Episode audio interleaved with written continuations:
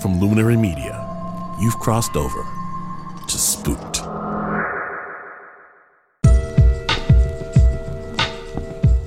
This is just one of the episodes of our new season.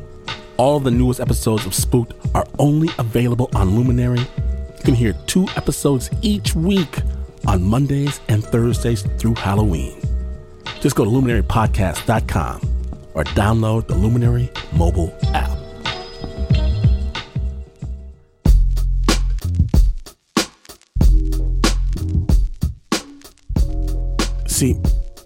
If I'm on the street and someone slights me, knocks my papers to the ground, calls me names, even raises their hand to me, like what happened the other day, the truth is, I'm likely to let it go.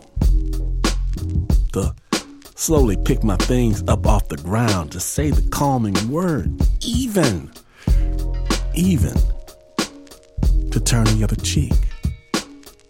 Everybody just calm down. Everything's gonna be alright. Understand, I'm a lover, not a fighter, but, but, if I'm walking with one of my babies, my good children, my happy kids, my nappy headed monsters, if I'm walking down the street with one of my babies and someone steps to one of them, says something untoward, or God forbid, raise their hand in my child's direction and I see it, retribution will be immediate, unkind, out of all proportion. There will, in fact, be hell to pay, just like any other parent. Any other parent. And if the threat to them is not the crazy down the street or the entitled imbecile with a thousand dollar briefcase, but if this threat if this threat comes from beyond the veil, then the pain and the retribution, well, that's going beyond the veil too. From WNYC Studios and Snap Judgment's underground lair, my name is Glynn Washington. If you think that being a spirit gives you a place to escape, think again. Spook starts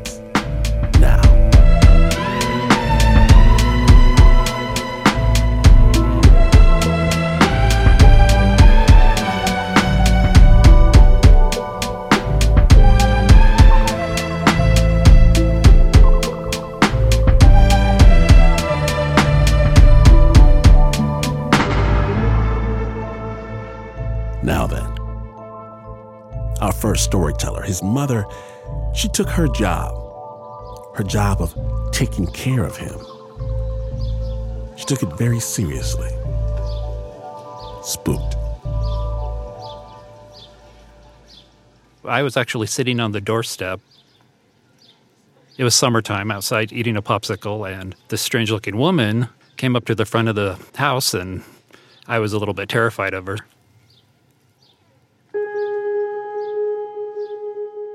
She was our next door neighbor.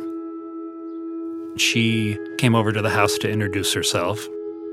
It was the middle of summer, and she was dressed in an old wool overcoat and had a scarf on and a hat, and she was a little bit creepy to a four year old. I immediately just ran inside, got my mom, and my mom came to the door, and I sort of hid behind my mom while my mother was talking to her. At some point in the conversation, she sort of dropped in hints of what had happened in the house. There had been some trouble, and that the lady who had been in the house had died and had been through quite a lot of trauma. The neighbor told us her name was Lucinda Hagstrom.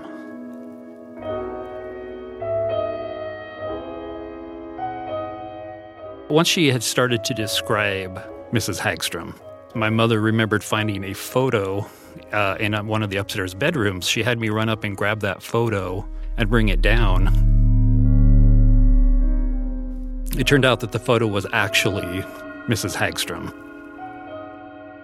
Photo of a young woman, probably on her wedding day. She kind of had an unhappy look to her.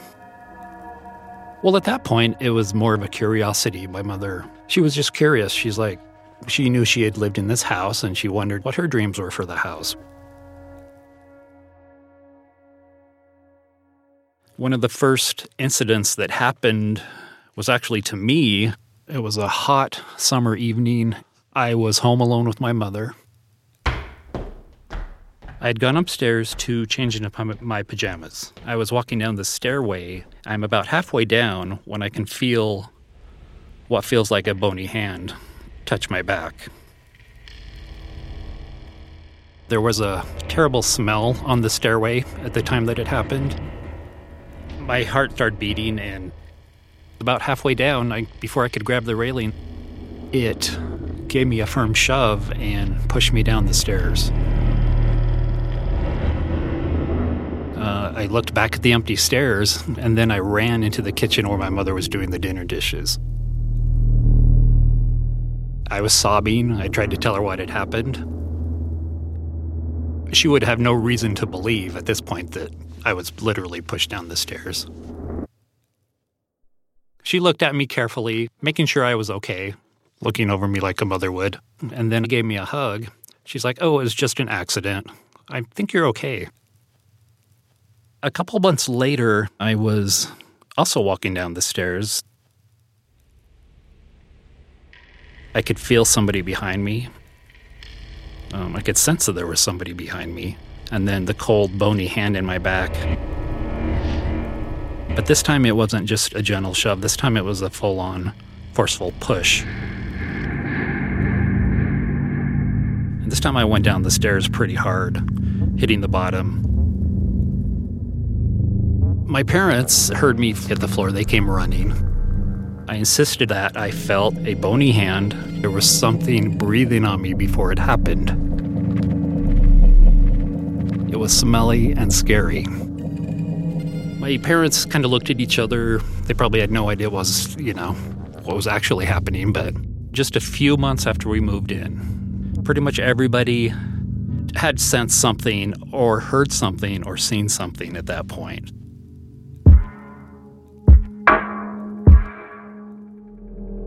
There's four siblings.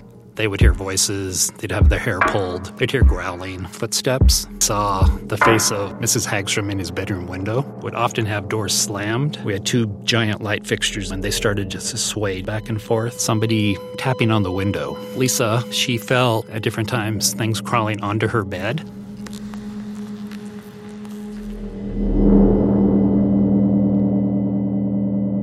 Our parents got us together one Monday evening and thought that they should kind of talk to us about what was going on in the house.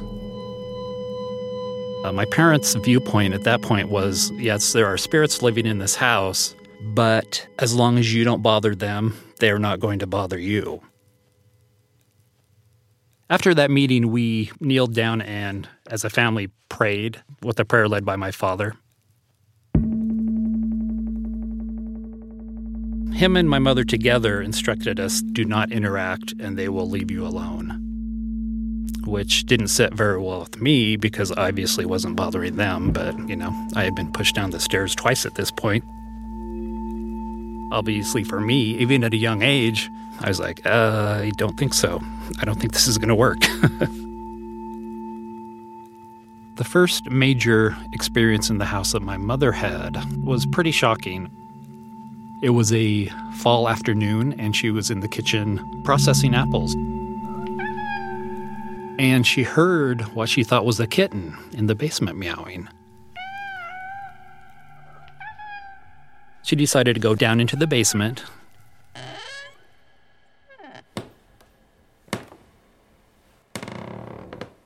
She, as she was walking down the stairs, the air just started feeling colder and colder and heavier and heavier.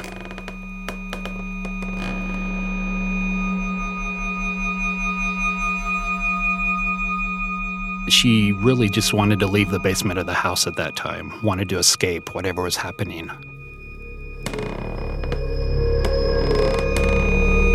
As she went down the stairs, the sound sort of changed into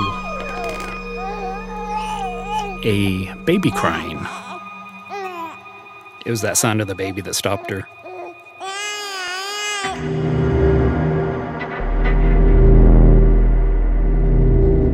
She felt a tingle like an electrical current pass through her body. And there, standing before her, was Mrs. Hagstrom in the middle of the room. My mother knew who she was instantly from the photo that she had seen when we had first moved into the home. She told me that her her skin looked like ash, as if a breeze would cause her to crumble. Her hair was just in filthy strands hanging around her face. My mother said her eyes were the most horrible. Then suddenly she vanished. Both my father and mother had had their own experiences with Mrs. Hagstrom in the home. So one day in June, my dad, he had a Coleman lantern that he was working on. And on that door that went directly into the basement, he heard what he thought was a tapping sound. So he looks over there and he didn't see anything. Continued to work on his project, continuing to work on the lantern. And he heard it again. The tapping kind of changed into a, a strong pounding.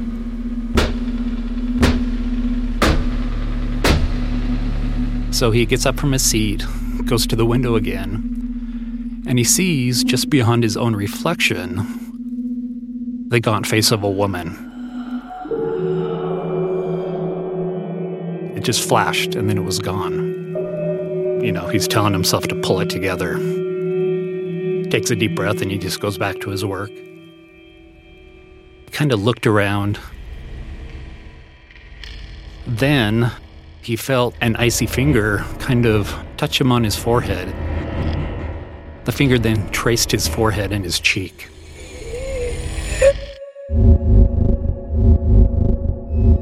Immediately after that, the Coleman lantern was flung from the workbench.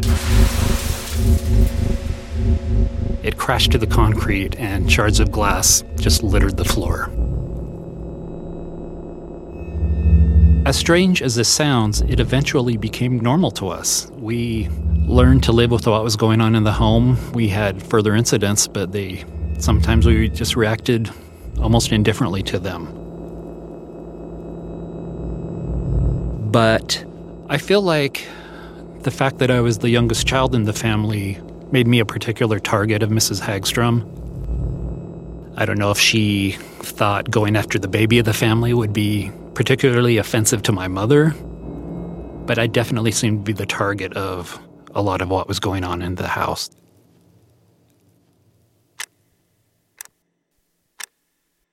There was one night where I was in my room. I heard the footsteps outside in the hallway, which we uh, did almost every night and they would come and they would go. I heard them start walking into my room on the linoleum floor over to my bed. I could feel something pressing down on me, starting at my legs and then pressing down on my arms and my chest.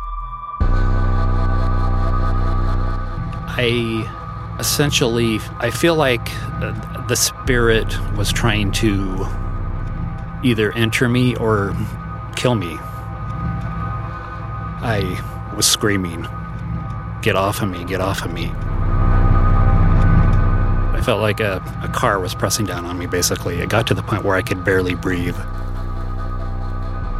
And I was gasping for air.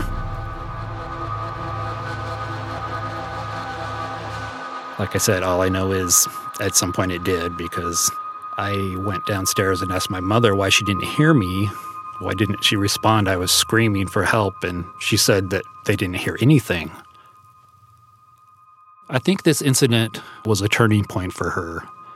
Up until that point, uh, Mrs. Hagstrom was simply an annoyance, but at this point, she became a real danger to our family in my mother's eyes.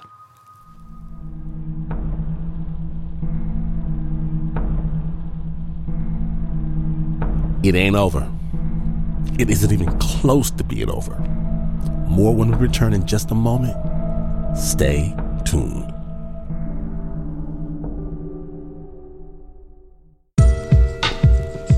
Spooksters. Thanks for listening to this episode of our new season of Spooked. We're very proud because we're making this in partnership with WNYC Studios and the new Luminary Podcast Network, Be Afraid. 26 new episodes of Spook drop this season each week through Halloween and into a spooky November. Listen to them all by downloading the Luminary mobile app or go to luminarypodcast.com. Welcome back. Now, when last we left, Mrs. Hagstrom had stepped way over the line. Spooked. Up until that point, uh, Mrs. Hagstrom was simply an annoyance, but at this point, she became a real danger to our family in my mother's eyes. My mother was, I think, a very typical housewife at that time period. She was very family oriented. Her family and her kids were everything to her, and she would have done anything for them, you know. After we had lived in the house for many years, we noticed that my mother was starting to act differently. Uh, she would have to go to bed for several days at a time. As a mother, she tried to fight this, whatever it was, because she felt a strong need to take care of her family, especially with the events that were going on in the home. Finally, Dad told us what was going on that she had been diagnosed with multiple sclerosis. And we were just devastated. She wasn't able to do most of the things that she did with us before, so it, it came to the point where like she had trouble walking. She had trouble walking up and down stairs. Increasingly, yeah, she spent more time in bed and just was unable to do anything. It was a winter day. It a few, I believe, it was a few weeks before Christmas. I I remember it well because we had had an ice storm. There was no power in the house. You know, we had had problems with power off and on all that week. But I remember walking home just feeling really odd as I walked into the house because it was completely quiet. So as I opened the door and flipped on the switch, there was no power, of course. My mother was in bed and I was the only one that had come home. First, I went in and checked on my mom to see if she needed anything, and she told me she was fine and gave me a kiss and went back to sleep. I went out to the kitchen table uh, pulled out one of my library books and attempted to read, and it was just deadly, eerily silent in the house. You could hear a pin drop. I hear a thump upstairs. I was just determined to ignore it.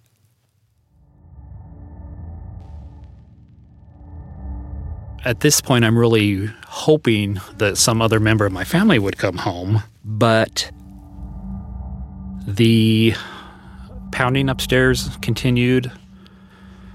I, I just assumed it was Mrs. Hagstrom up to her normal stuff. Taking advantage of the fact that I was there by myself, my mother was sick, she was pretty ruthless. Any opportunity she had to try to intimidate us, she would. She knew my mother was sick, so.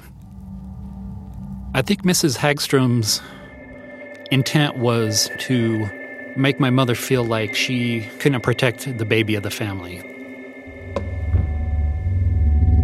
It increased in intensity to where there was just racket, footfalls, thumping. I mean, I knew it was Mrs. Hagstrom, but this this was worse than it had ever been. I heard a thunk, but this time the thunk was different. This time it was the sound of my mother falling out of bed. She had originally just tried to stand up, and the first time she tried to stand up, she fell down, but she pulled herself up again. At this point, my mother had had enough. Never underestimate the strength of a mother when she's protecting her family, because at that point, she's she's done. She walks out of the bedroom, and I'm right there at the bottom of the stairs, and I am like, "What are you doing? You need to be in bed." and she somehow managed to walk up the stairs, one stair at a time. Each step was probably excruciatingly painful. I wanted to go up there with her, and she's like, no, just stay right here. Uh, and I'm like, what can I do for you? And she goes, kneel down there and pray for me. I loved my mother so much that I was able to focus and do what she asked me to do, which was just stay there and just start praying for her, for her strength, so that she could deal with what she was about to deal with. I'm kneeling on the floor right before the first step, and I'm holding this candle because that's the only way we could see. She somehow made her way up the steps, and she got to the top of the stairs and made her way to the, the storage room where all the racket was coming from. This was Mrs. Hagstrom's favorite hangout. And she threw the door open then the banging immediately stopped.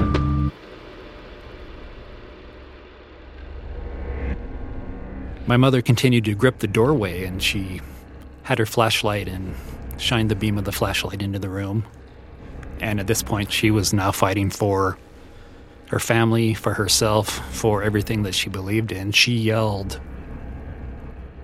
Come out, you coward. Her body seemed to have a temporary reprieve from her illness. She, her body straightened. Her pain was replaced with um, what I would call divine determination. And she just walked into the room like she owned it with strong strides, and she just stood in the center.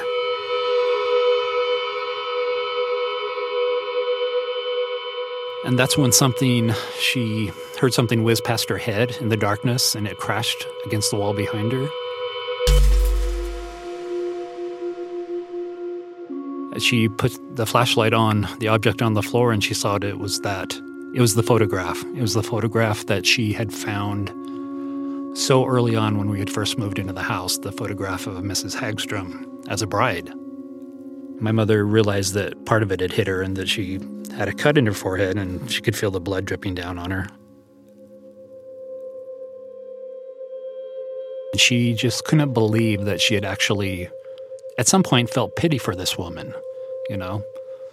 She originally felt pity for and this woman had spent all these years terrorizing her family. She was done, you know? She had nothing left for that woman. My mother screamed into the darkness, I'm not afraid of you. I want you out of my house, and I want you out of my house now. The room just was silent, completely silent. The only sound was my mother breathing. And then finally, Mrs. Hagstrom just slowly materialized in the corner of the room.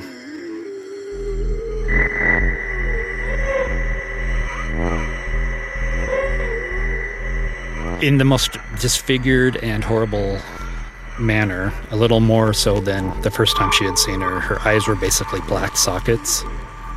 Skin was just gray and crumbly, looked like it was going to rot away from her face. It was pure evil. My mother just confronted her. She's like, I'm not afraid of you, and I want you out of my house. You need to leave. Sort of a yellow, I don't know, maybe you could describe it as a yellow blaze, kind of just came from Mrs. Hagstrom's spirit. It's like a glow that basically filled the room. She describes Mrs. Hagstrom's spirit as wailing, and it was actually like writhing. It was um, fighting, fighting against my mother. But it eventually faded. But just before the apparition vanished, my mother, for just a brief moment, saw the spirit's face transform into the same young woman who was in the photo, just for a moment.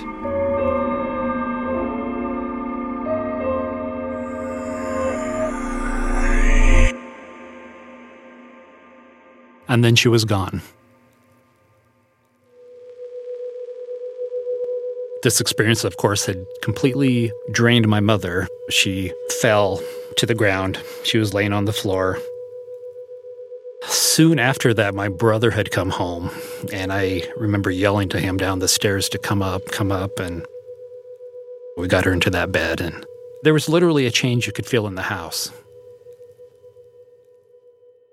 Yeah, that was basically how the situation resolved for us.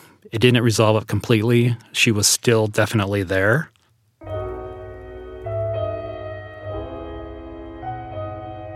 But she no longer bothered us. You know, don't be, don't get between a mother and her family because you won't win.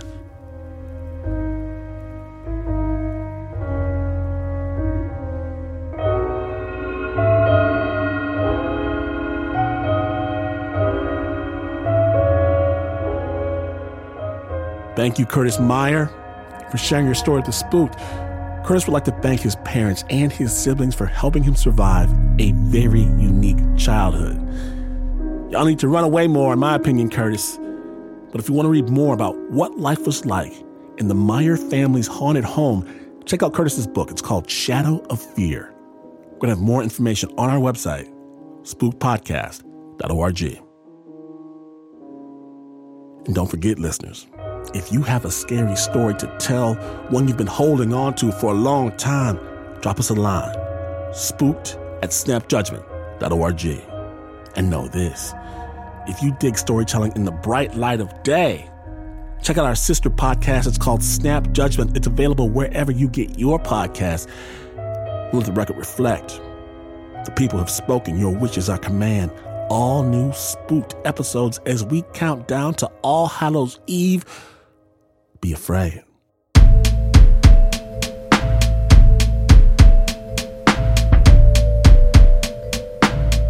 Spooked is brought to you by every single sound you fail to investigate in the middle of the night. And Mark Ristich, Anna Sussman, Eliza Smith, Jacob Winnick. Original soundscape for the stories you just heard were by Leon Morimoto. The spook theme is by Pat Mesiti Miller my name is from Washington. They say, you know, that they want you to come upstairs for just a moment. They want to show you something. Well, reject their siren song, no matter how they word it, how they cry. Plead, beg, just remember this all important safety tip never, ever, never, ever, never, never, ever turn out the lights.